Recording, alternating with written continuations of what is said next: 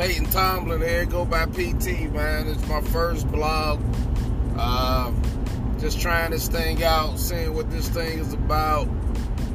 Uh, so, you know, we're going to get started, right? What's going on with me, right? Who am I? That's probably a good question, right? I'm, a, I'm just a regular guy, man, from from the DMV, right? From uh, DC, Maryland, Virginia area.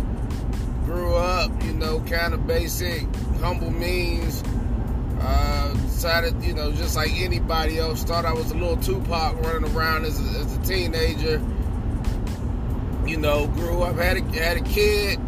By the age of 20, decided to join the military, and that's kind of where my life started to change a little bit. Uh, went from knucklehead to a professional uh, individual, and, and then I got to studying, reading books, and becoming here, and now I'm trying to just do my part in the world of just developing uh, leaders, right? Good leaders, right? 20 years of in the military, served my country, deployed a few times.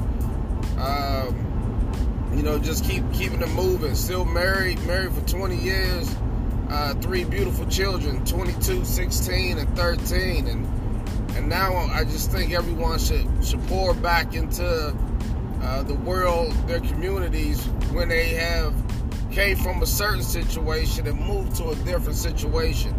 Uh, I don't. You don't need to be great and be financially overly successful in order to give back to people with the knowledge that you have. So you know, you come from somewhere, you made it to somewhere else.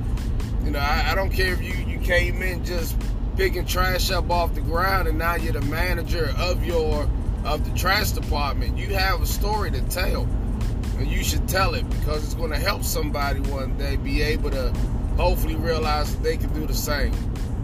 Uh, with that said, uh, most of my content is going to just be on life, uh, with the primary, uh, with the minor focus, right, on on leadership development of youth and just kind of uh, pu- pushing it through to develop great, good young leaders that can turn into great old leaders because right now when I'm looking around, the leaders that we have, whether you're looking at running the world or, or whatever, they kind of have an old mindset like it's 1922, right? And, and it's not 1922, it's 2019 and and people are different, generations are different. Everything is in, instant, instant right now, right? Everybody get everything they want.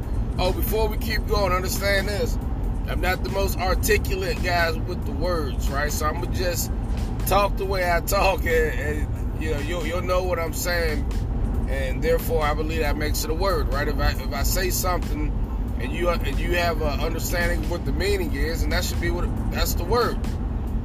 My name ain't Webster, but who cares, right? That should be what it is. Anyways, so you know we, we look out here, we just look at people who lead and, and and you know, being in the military 20 years, I run across so many different type of people. And, and the question is, how, how do you lead them all, right?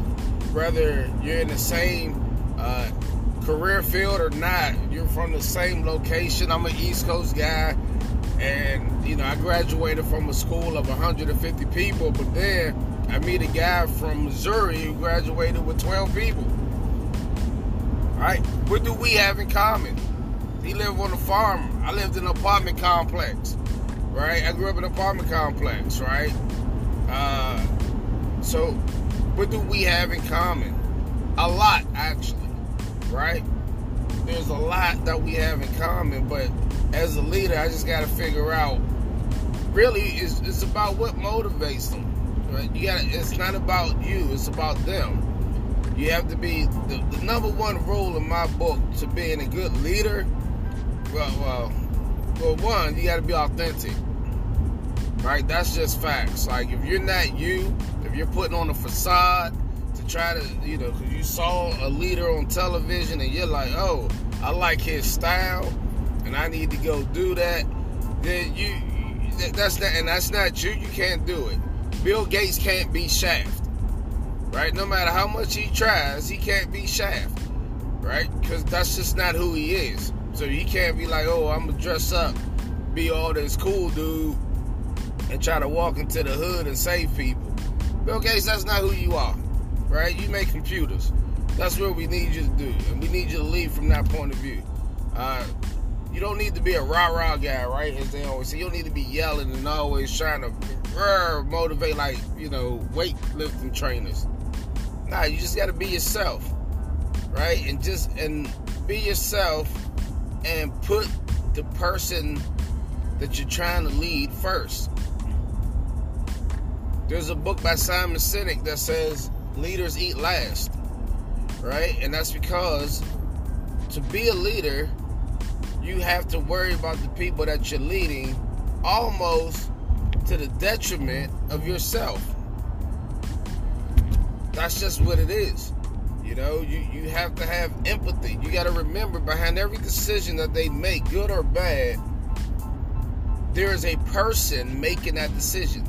That person has a life, right? Outside of the little few hours that y'all are together, not and what happens in that person's life affects how his day goes at work. Y'all know that, right? If you're having a bad day, if I'm arguing with my wife or my kids ain't listening and you know, my, my mother's sick or whatever, and then I come to work, I'm not in the same mental space as I would be if everything was perfect. And I could lead if I'm not 100% focused on the job. Well, that leads to mistakes. That leads to uh, basically not caring about the job. And as a leader, you have to understand that that happens right? Yeah, we want 100%, but I want the 100% that you could give me every day, right? And it's not the same level of 100% because of how the day kind of works out, right? If I get a flat tire coming to work, I'm frustrated. You come to me asking me why I didn't send an email, you know, I'm gonna be like, up yours, right? Like, forget you. I gotta pay for an $800 tire. Are you worried about an email? Like, we talking about practice? You know what I mean? we talk about the game, but we talk about practice. Come on, man. Get out my face. But uh, you know, so be authentic, right? Worry about the person you're trying to lead, and then, you know, more than anything, uh, what I what I hear now is people say things like I'm not a role model, and and uh, people say the same things, right? I'm I'm not a leader, and that's accurate and you can't make those people be role models or leaders. To be a leader is a choice. Right? Your your position doesn't equate to you being a leader. You might be in a leadership position, but all you really do is manage people. Right? Because to be a leader means to you means you are inspiring the people that work for you, which means that's an effort. That's a that's an ongoing process. That's not you just walk in the building and people be like, oh Lordy, I'm inspired because you walked in. Right? You're not Jesus Christ. You're just a man or a woman who has a position. And you have to make that choice that being a leader is what you want to be. And when you make that choice, now you got to be a deliberate leader right? You'll hear me talk about doing things deliberately quite often if you listen to my podcast enough. Uh, which means you need to study. You have to hone those skills. No one's a natural leader. You might have natural skills, right? Because there's certain things that some leaders have that you know that people like to talk about, like charisma and vision, right? We're not talking about all that. We're just talking about being able to take care of your the, the people beneath you right? The people that are looking to you. How do you inspire them right? And and you have to work on that. It's just not going to come. You got to meet these people. You got to have a you got to genuinely care about the people that are under your care that you are responsible for. And you can't get caught up in petty stuff. You have to be above the pettiness because you're going to try to shape this individual and inspire them to do things. And it's not always going to be easy. They might not like you. But that doesn't mean that you can't go and get the best out of them and still want the best for them. Some, you know, some people grow up, especially nowadays, right? When you're ta- when you're talking about 22 year olds or 23 or 24, you got to remember the the discipline has kind of gone out the window, or not really out the window, but it's definitely has changed since I was a kid. Right, I'm 43 years old now. Uh, you know, when I was a kid, they were still paddling kids in school. Uh, so that's not a thing anymore, right? As I grew up, our parents was allowed to choke the crap out of us in grocery stores. Not a thing anymore. Uh, you know, and uh, you were just able to really uh, discipline your kids, but in such a physical way that a lot of kids straightened up. But now you can't do that. You know, that's just not the, the best. You know, experience and times and education has taught us that that's just not the best course of action uh, to, to get the kids doing what you need them to do. You can talk to them, but now understand that. So now put that into this workplace situation where if you're trying to be the aggressor to these kids, you're not going to motivate them. You're going to scare them, and then they're not going to do the work. Now, what you have at work is a robot. You don't have anybody that you can just fire and forget, right? You can't give them a task and just let them run with it because they're so shell shocked that they're scared to, that they're so afraid to make a decision. And now you're mad that they'll never make a decision and they always need you, which now doesn't make you a manager. I mean, a leader makes you a manager. And nobody wants to be a manager. That's just a, a you know, I mean, managers are cool, but you're so detail oriented and you got to deal with schedules because you can't manage people, right? You manage processes, you manage uh, the product, but you can't manage the people. You can only lead the people.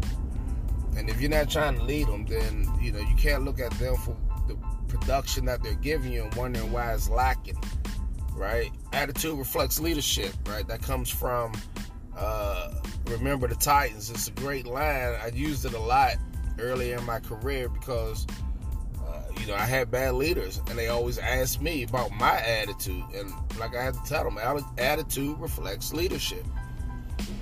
Inspire me. Try to try to relate to me. You know, 20 years in the military, I realized this. And before, and I, I didn't join the military until I was 23. So I worked in, in multiple jobs before I actually joined. And it's just like you, you have to get to know me. You should know my wife's name. If I work for you and I spend eight hours with you every day, and you don't understand or know my wife's name or even know that I have a wife and children.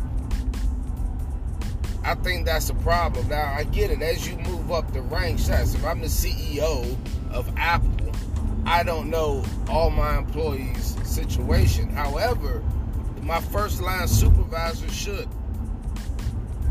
It should trickle through the organization, the care for for our individuals. So yes, it starts at the top with the, the CEO taking care of his his the people directly below him, and they do the same thing and the same thing.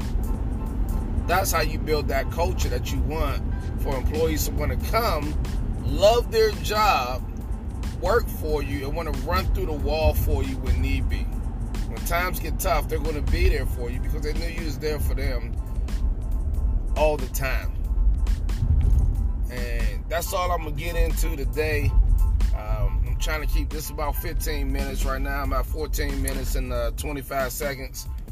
So if you like the podcast, if you like what I'm talking about, please subscribe, listen, ask questions, send questions. I can't say every conversation is going to be about leadership.